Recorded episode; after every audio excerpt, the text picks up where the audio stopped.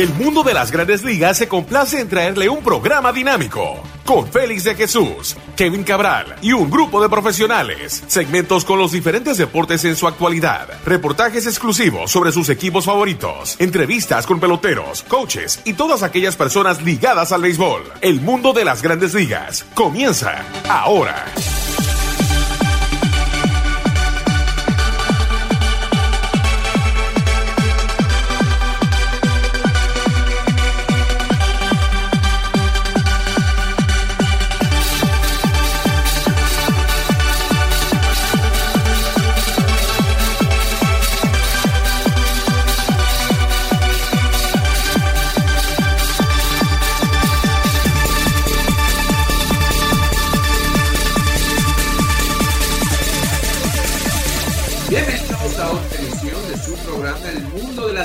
Ligas por sus portales, m.com y lasmayores.com.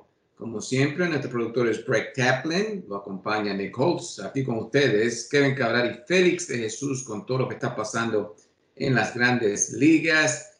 Y mm, esto cambia semanalmente. Algunas semanas eh, nos sentimos un poquito mejor de que va a haber una temporada 2020 y algunas semanas como la que comenzó eh, esta semana eh, la cosa se ve un poquito difícil después que los eh, dueños eh, le mandan una oferta a, los, a la asociación de jugadores, a lo que ellos están un poquito incómodos sobre esa oferta.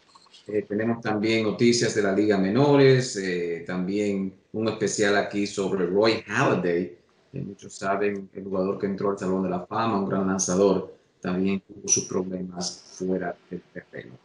Pero para eso y mucho más, vamos a darle la bienvenida a Kevin Cabral. ¿Qué tal, Kevin?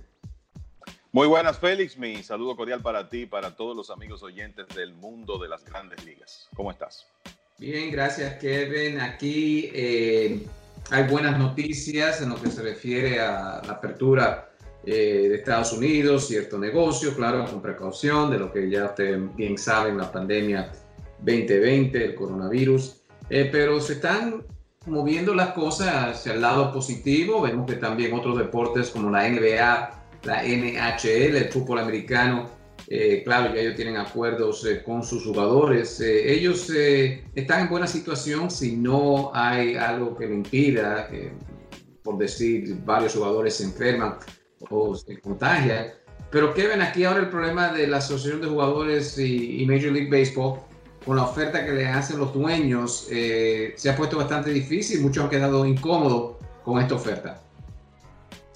Sí, es correcto. Y mira, el, el, asunto es que la eventualidad de la pandemia llega en un momento en que las relaciones entre dueños y jugadores no estaban muy bien y vamos a decir meses antes de iniciar negociaciones por un nuevo pacto colectivo que se sabía eh, de, antemano, desde antes de la pandemia, Félix, que iban a ser difíciles, porque la realidad es que en los acuerdos recientes los dueños han, han resultado grandes ganadores y hay cosas eh, que los jugadores quieren cambiar para firmar un nuevo pacto colectivo. Entonces, eh, tenemos el tema de que las relaciones en este momento no son las mejores, no hay eh, confianza entre las partes, como decíamos la semana pasada al inicio de la pandemia. Dueños y jugadores firmaron un acuerdo que ahora los dueños quieren modificar y de, hecho presentaron una propuesta modificada donde, como tú sabes, los que más van a sufrir son los jugadores mejor pagados. en realidad la, la propuesta funciona de esa manera por ejemplo, Mike Trout, que es un jugador con un salario anual de más de 30 millones de dólares, recibiría alrededor de 6 por jugar la temporada de, 82 partidos. en el acuerdo anterior que se firmó, si, se va, si vamos a hablar de salario prorrateado, él hubiera recibido 19.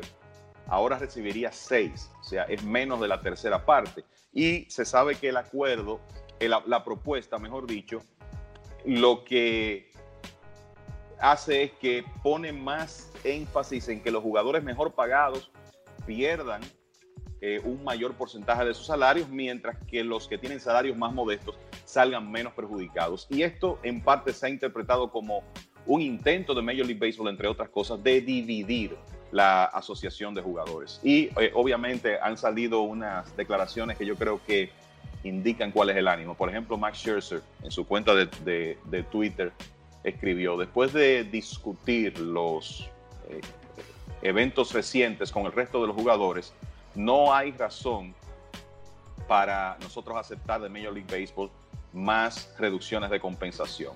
Previamente habíamos negociado una reducción en la versión de los salarios eh, prorrateados y no hay justificación para aceptar una segunda reducción basándonos en la información que la Unión ha recibido. O sea que eso es para que ustedes tengan una idea de un hombre que, además de ser un futuro miembro del Salón de la Fama, es uno de los miembros más influyentes de la Unión como jugadores. Yo creo que lo otro que es interesante es dar a conocer el memo o la carta que Scott Boras le envió a sus clientes. Estamos hablando del agente que representa alguna de las principales estrellas del juego. Y en ese memo, Boras le dice a sus jugadores, recuerden, no se pueden jugar partidos sin ustedes.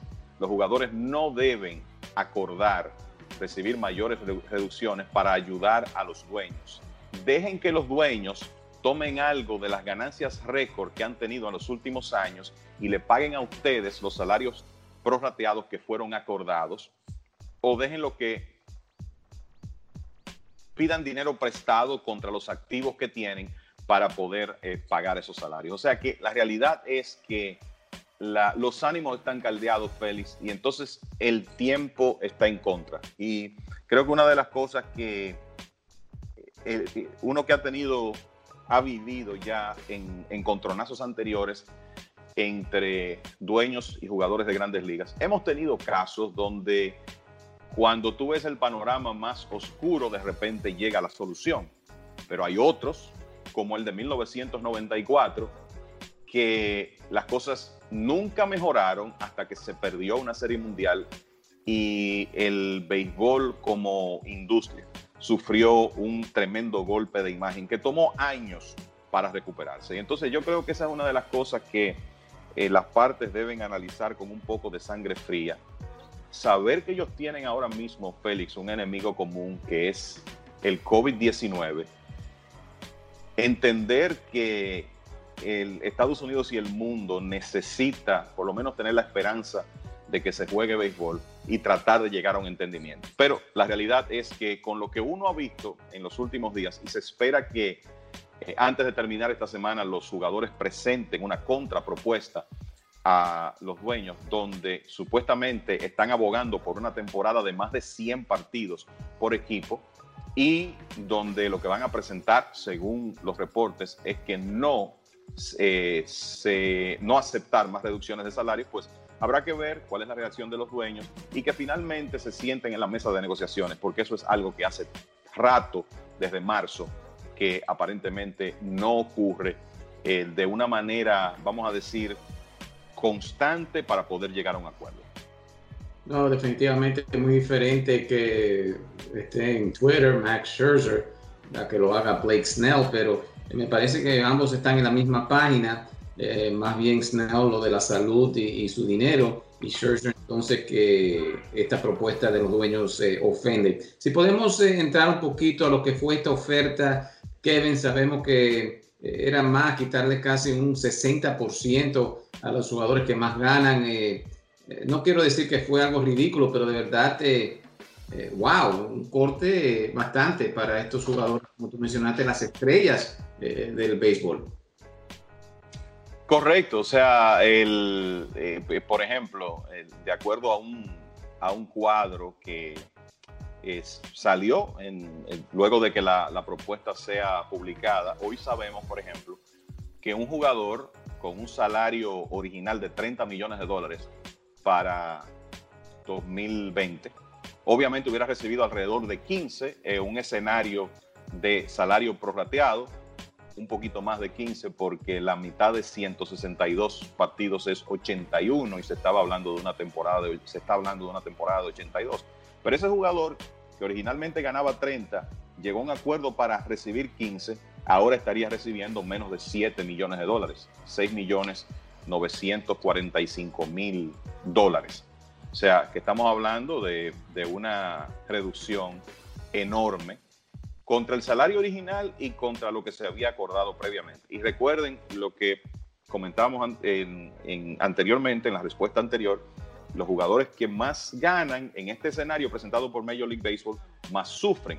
Por ejemplo, un jugador que tiene un salario de un millón de dólares, un jugador de segundo o tercer año, que su salario original era un millón de dólares, el salario prorrateado hubiera sido 506 mil, el nuevo sería 434 mil. O sea que eh, evidentemente la pérdida de ese jugador es mucho menor, el sacrificio sería mucho menor en términos de porcentaje que el que gana 30 millones. Entonces por eso es que se está hablando de, bueno, pero esto es un intento de dividir la unión porque mientras los jugadores que no son muy bien pagados y los que están en el rango, vamos a decir, que representan la mayoría, no van a sufrir tanto y por, eso podrían desear que se juegue béisbol, mientras que los, los mejor pagados entonces no tendrían la misma posición. Pero aparentemente, por lo menos lo que se comenta desde fuera, es que hay una posición clara clara y precisa de los jugadores de no aceptar la propuesta.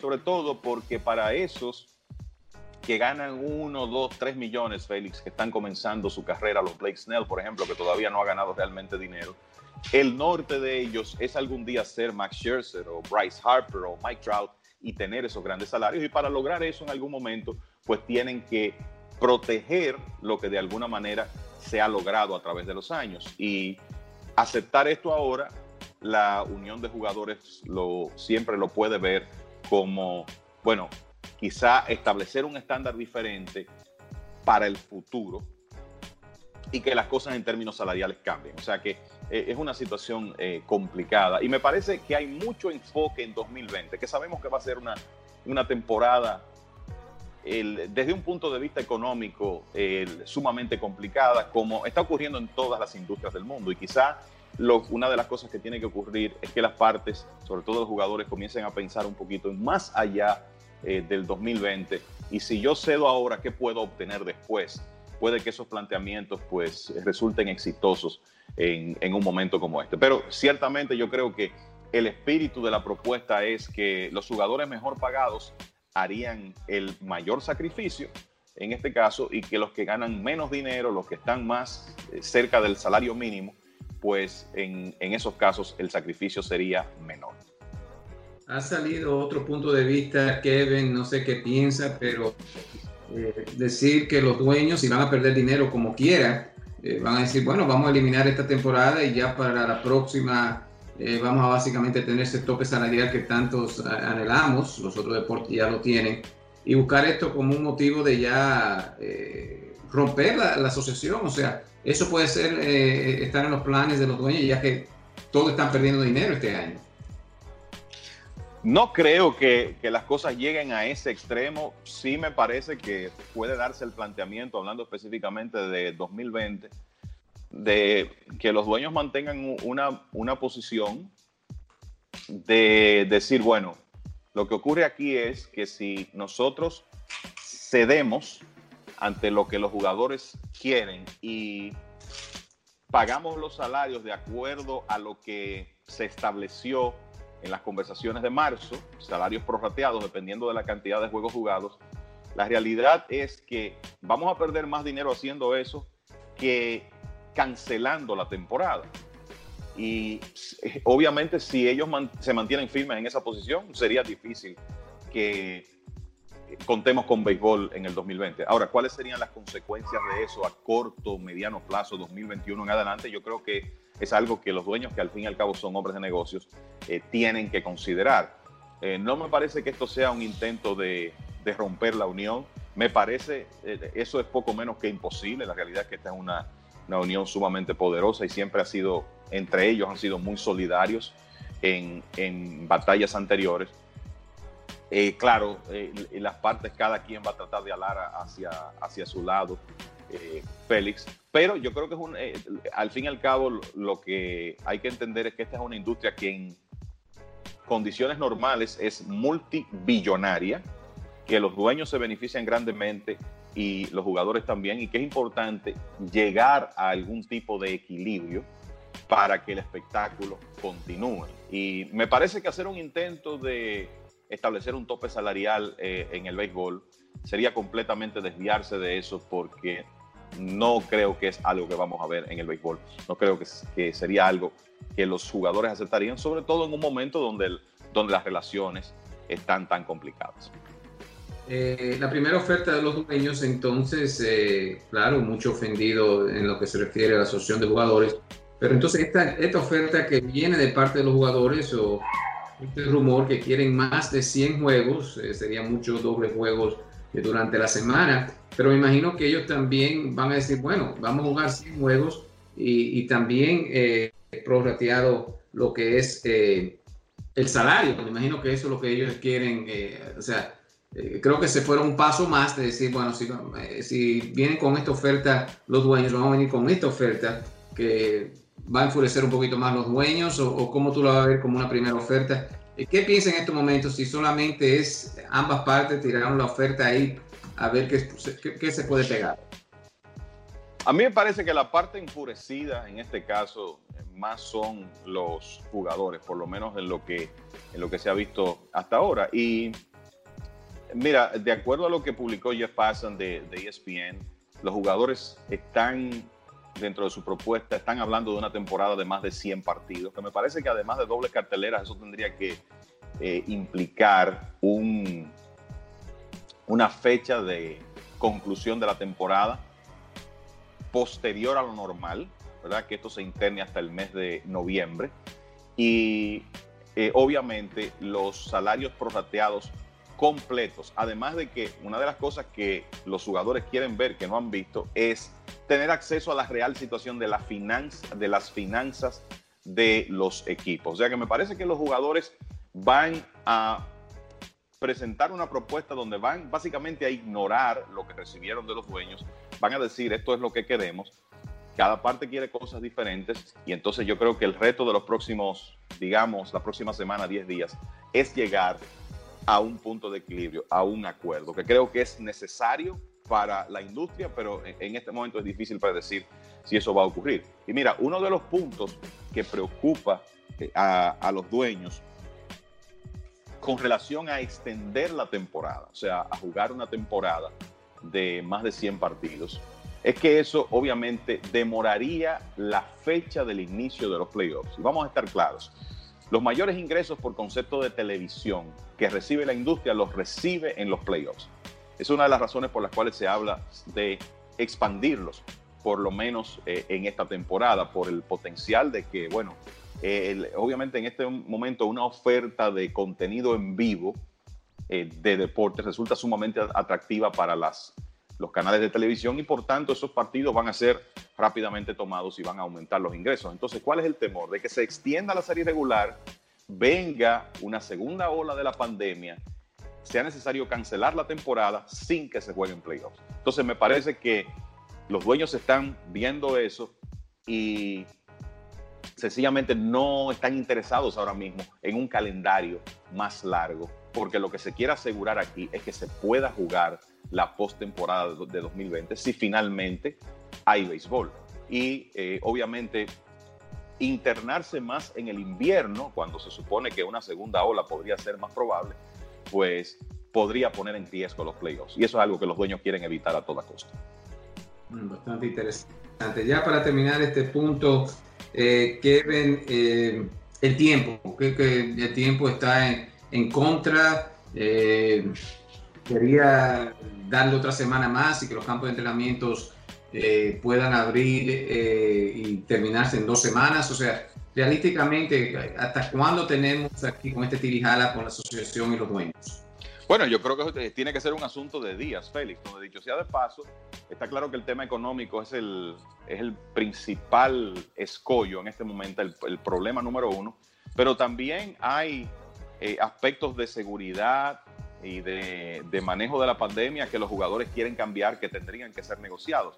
Pero eh, yo creo que todos tenemos la impresión de que si se resuelve la parte económica, lo otro pues tendrá solución también. Ahora, eh, definitivamente es una pelea contra el tiempo, porque si tú pretendes comenzar a principios de julio, tienes que darle por lo menos 15 días de entrenamientos a los jugadores y después del momento que se llegue a un acuerdo y que todo esté cubierto en la parte sanitaria, que todos los equipos tengan las autorizaciones necesarias para eh, operar en el lugar que, que, se decida, pues viene la logística de movilizar todo el personal necesario para iniciar unos entrenamientos y posteriormente una temporada. O sea que la realidad es que no hay mucho tiempo. Yo creo que esto es algo que si va a tener una solución para comenzar el 4 de julio o en una fecha alrededor de, del Día de la Independencia Norteamericana, esto tiene que solucionarse, yo te diría, en cuestión de una semana. O sea que la verdad es que es mucho terreno que van a tener que, que cubrir y muchos los avances que tendrán que hacer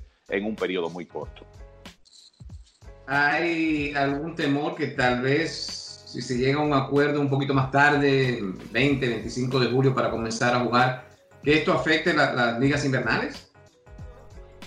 Bueno, yo creo que las ligas invernales en este momento están en, un compás de espera, eh, pensando que eh, sus temporadas se van a llevar a cabo. Y te voy a decir por qué me parece que no pondría en peligro las temporadas invernales. La realidad es que los jugadores de grandes ligas que accionan en los torneos de República Dominicana, México, Puerto Rico, Venezuela son muy pocos y no hay ligas menores en 2020. O sea que todos, todo ese material de AA, AAA, recuerda que también hay una cuota de jugadores en cada liga que no está en el béisbol organizado eh, en este momento. La, realidad es que hay muchos jugadores de liga menor que quedarán desempleados desde ahora y hasta octubre. Entonces, no, no me parece que la, el, la extensión de la temporada de grandes ligas que termine más tarde, que de nuevo es algo que los dueños quieren evitar, va a poner en peligro las ligas invernales. Lo que va a poner en peligro las ligas invernales es el tema de la pandemia, cuál es la situación, y el tema económico también en, cada país. O sea que creo que e, esas son las, las áreas que tienen que ser de más preocupación ahora y no necesariamente la fecha en que termine la temporada de grandes ligas. Bueno, eso es lo que vamos a comentar en la segunda parte, especialmente ya eh, más de mil peloteros en ligas menores eh, han perdido su trabajo. Eh, también el caso de Roy Halladay son temas que le vamos a traer a, ustedes. Pero antes, Brett, vamos a hacer una pausa y después seguimos aquí con el mundo de las grandes ligas.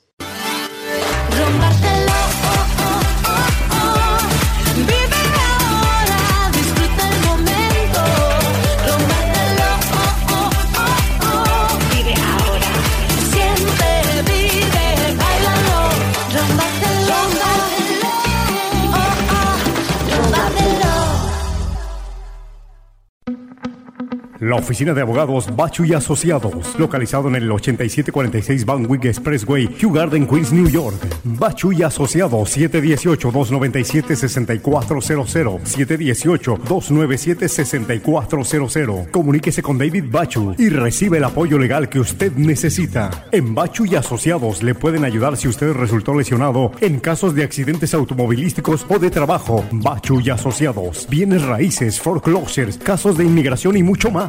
Si no cuenta con presupuesto económico, no se preocupe. En Bachu y Asociados tomamos en cuenta su situación. Bachu y Asociados, con servicio a domicilio y si es necesario, le buscan y le llevan hasta su casa. Bachu y Asociados, 718-297-6400. 718-297-6400. Bachu y Asociados.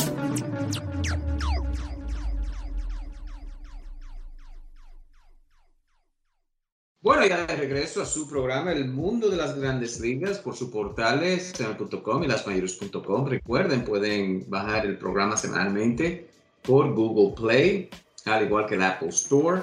Y aquí con Kevin Cabral, eh, nuestro productor, como siempre, Brett Cat, con asistencia de Nick Coates.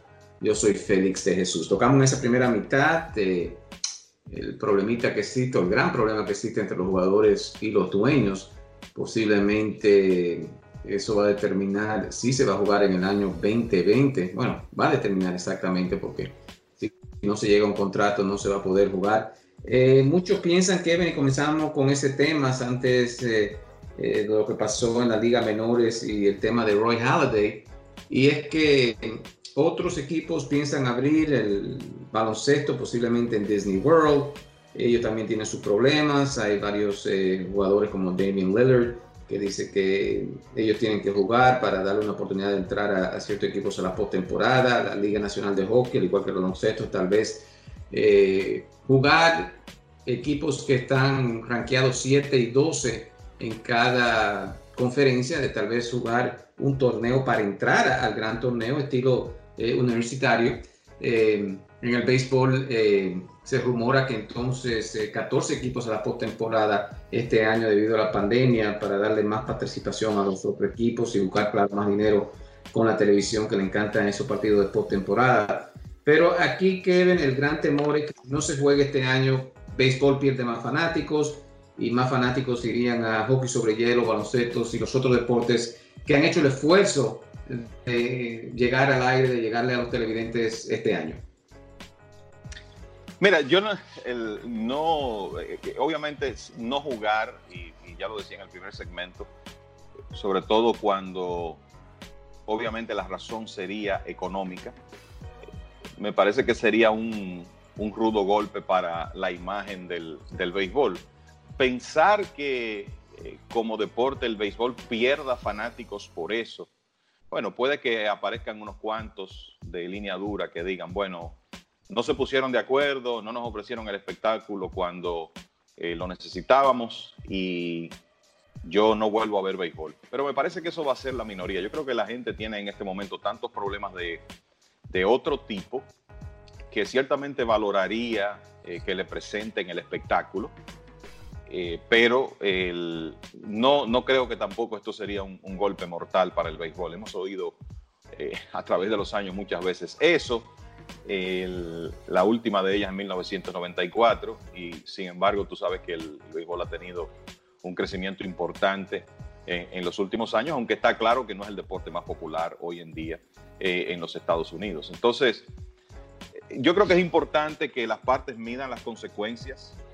El, hasta cierto punto la responsabilidad social que tienen en, un momento como este que, vive el mundo eh, y, que se juegue béisbol. Pero en caso de que no ocurra, creo que la mayoría cuando le ofrezcan el espectáculo eh, el, año próximo, pues regresaría.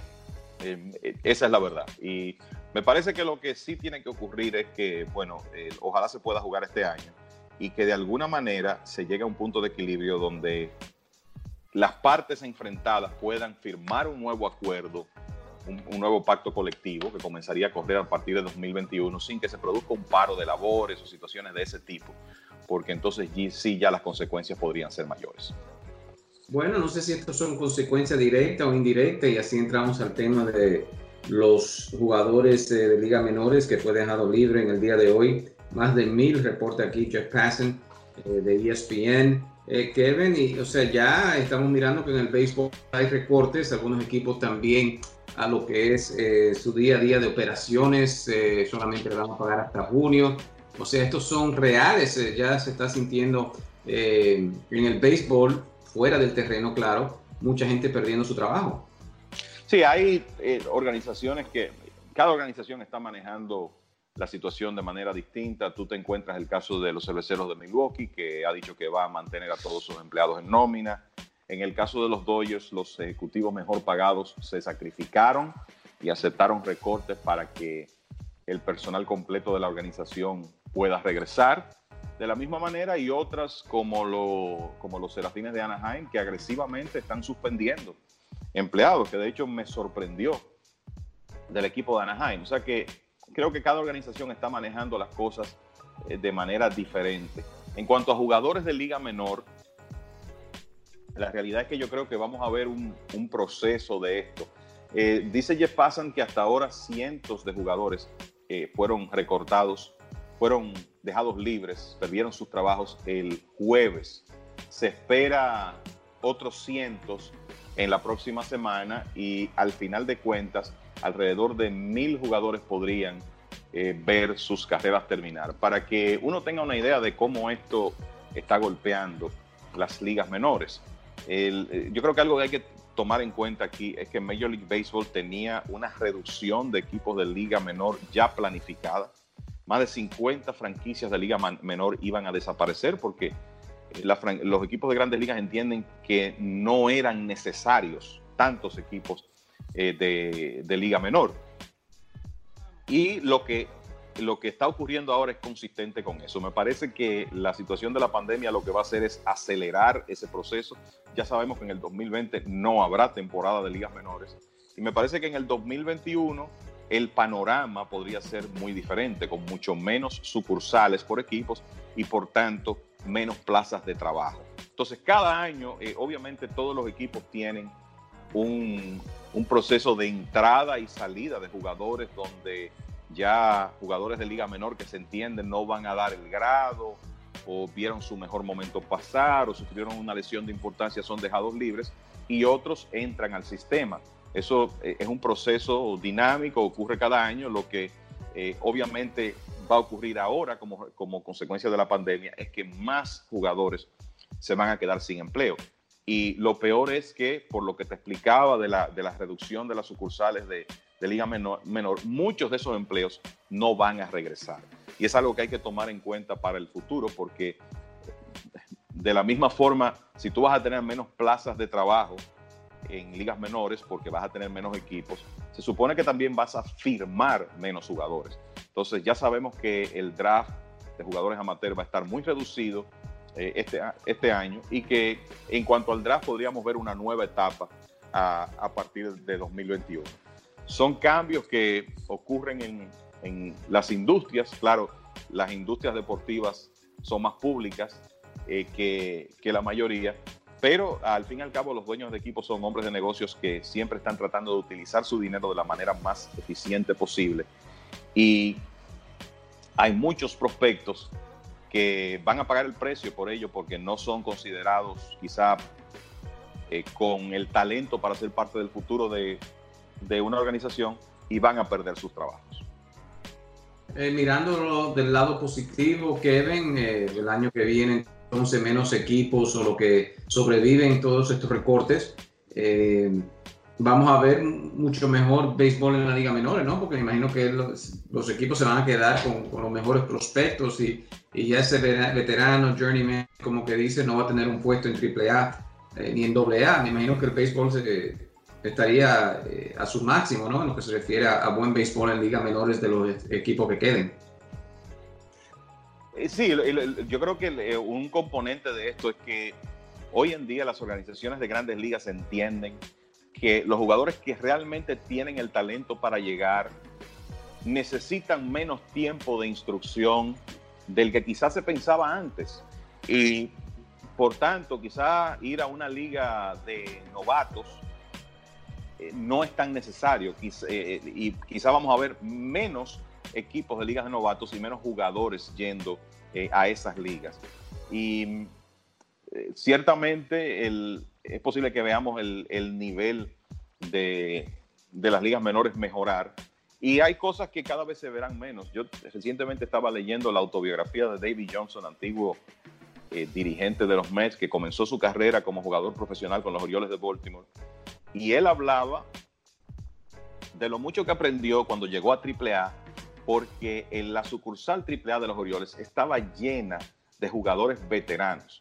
Hablándote en ese caso particular, inclusive de jugadores de más de 40 años que ya no estaban en grandes ligas y se mantenían, se mantenían activos jugando en ligas menores. Eso es algo que en esta época tú no lo vas a ver porque las ligas menores cada vez más se ven como ligas de desarrollo donde está quien tiene oportunidad de ayudar el equipo principal, el equipo de grandes ligas. Y si tú eres un veterano que ya lo que vas es a hacer carrera eh, a nivel de AAA, puede que existan algunas plazas para jugadores de ese tipo porque tú quieras tener esa influencia de experiencia en los más jóvenes, pero la realidad es que cada vez va a ser menos y van a ser los jugadores eh, de nuevo de menos edad con más posibilidades de ayudar al equipo grande los que van a tener esas plazas de trabajo muy interesante entonces lo que vamos a ver en un futuro, esperando, claro, que antes de todo se pueda arreglar lo que es eh, aquí los dueños y los jugadores.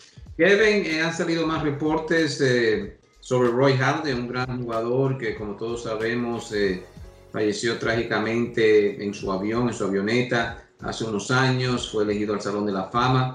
Y es Roy Halladay, pero parece que, que más que ese día y lo que estaba consumiendo, eh, si eran drogas prohibidas, eh, parece que durante temporadas él estaba sufriendo de dolores de espalda eh, increíbles. Sí, la, la, verdad es que Mira, ese eh, artículo de, de, ESPN, que va a ser acompañado por un, programa de televisión que va a salir al aire este viernes 29 y un E60. La realidad es que te voy a decir que es de las mejores eh, piezas de investigación deportiva que he visto últimamente. Y la verdad es que es la primera vez que la familia de Roy Halladay decide divulgar parte de su historia y creo que todo el que siguió esa carrera tiene que haber estado muy sorprendido porque Roy Halladay en el montículo, quien lo veía, era el, prototipo de un hombre que tenía completo dominio de la situación, mucha sangre fría. Sin embargo, estaba enfrentando unos problemas muy serios fuera del terreno, que en realidad fueron eh, aparentemente precipitados por lesiones que él tuvo, los medicamentos que tuvo que tomar para poder seguir compitiendo eh, con lesiones muy serias. Pero también es interesante que su viuda, Brandy, que lo representó en el Salón de la Fama, fue quien dio el discurso por él, dice que ella vio señales eh, desde hace más de 20 años de lo que llamó personalidad de dependencia de Roy Halladay, fuera su uso de tabaco eh, durante su carrera, también eh, ciertos temas con, con el alcohol, que él de alguna manera logró controlar durante su carrera, pero entonces vinieron los problemas con los analgésicos de prescripción.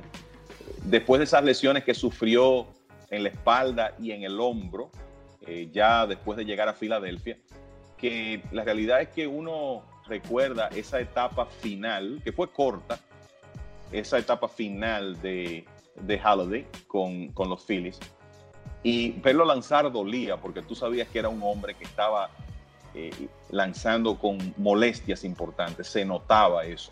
Y por eso el, retiro de Halliday fue hasta cierto punto súbito. Eh, yo no voy a decir que sorpresivo, porque se sabía que ese era un, cuerpo de un atleta que ya pues estaba cediendo todo el cúmulo de trabajo, un hombre que eh, era famoso por su preparación física extrema, pero Halliday pasó de ser un pitcher que entre 2010 y 2011 ganó 40 juegos en esos dos años con los Phillies, ganó un premio Sayón, tiró un juego perfecto, tiró un no-hitter en, en postemporada a ser un lanzador del montón en el 2012 y a retirarse en el 2013, porque así de rápido fue eh, su deterioro físico.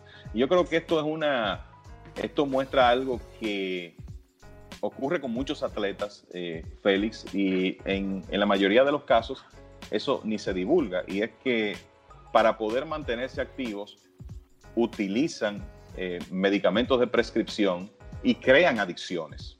No ocurre en todos los casos, pero evidentemente en el caso de, de fue así.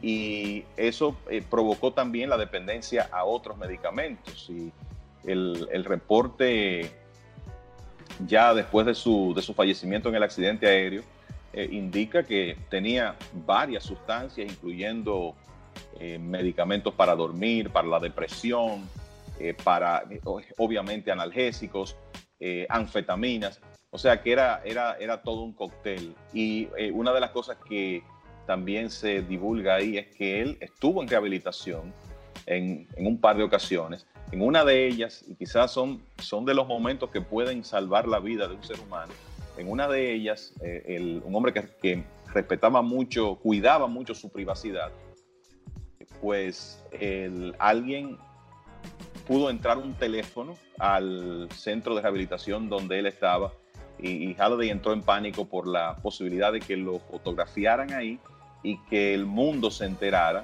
de que él estaba en un centro de rehabilitación.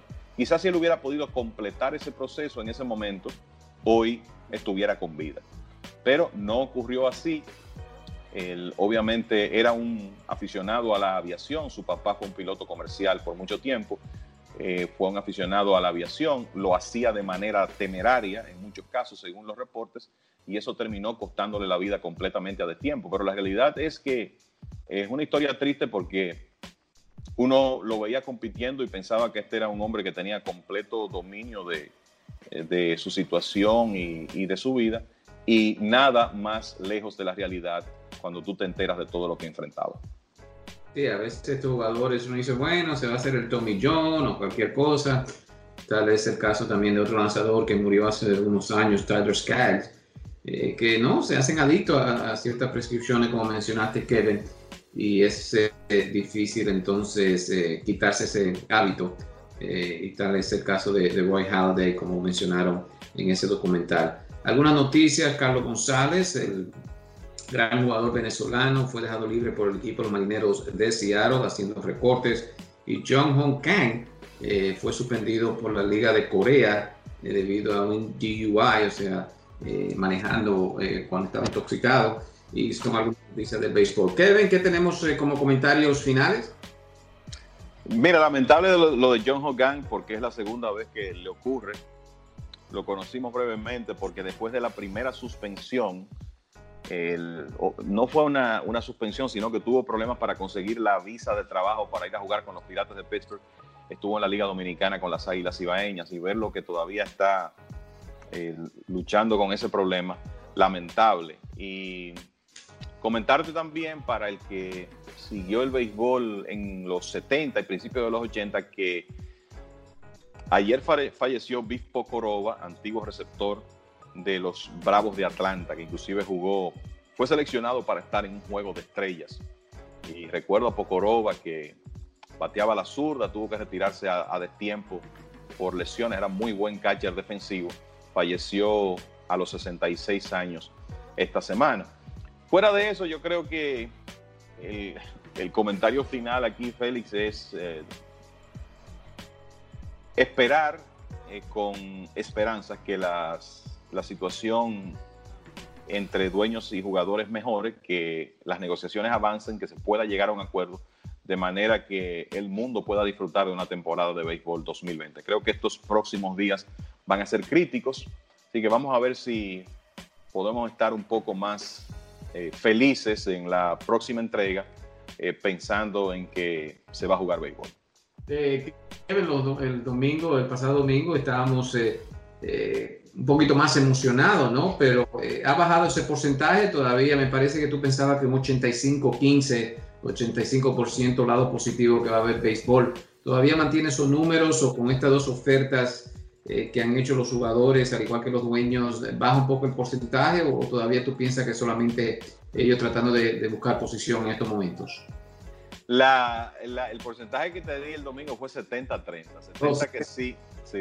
70 que sí, 30 que no. Después de ver la propuesta de los dueños y reacción de los jugadores, estoy 50-50.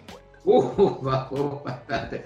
Esperamos que eh, este sub y baja que hemos tenido no solamente con el béisbol, sino también con esta pandemia, vemos días bastante positivos, especialmente aquí en Estados Unidos, en el noreste, eh, eh, y algunas veces una baja a veces cuando sube eh, los números de muertos, esperando que eso mejore ya o se consiga una vacuna próximamente.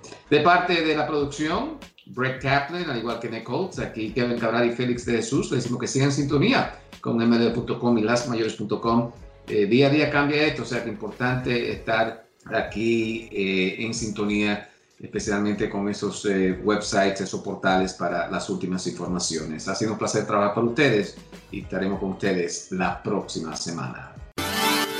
Rómpatelo, oh, oh, oh,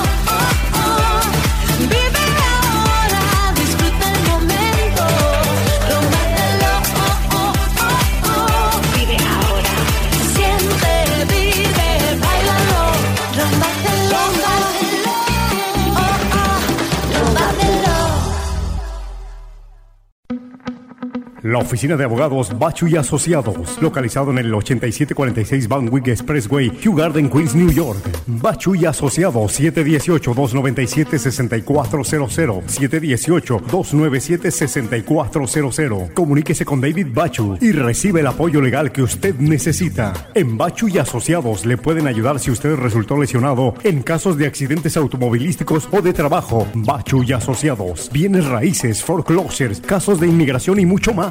Si no cuenta con presupuesto económico, no se preocupe. En Bachu y Asociados tomamos en cuenta su situación. Bachu y Asociados. Con servicio a domicilio y si es necesario, le buscan y le llevan hasta su casa. Bachu y Asociados. 718-297-6400. 718-297-6400. Bachu y Asociados.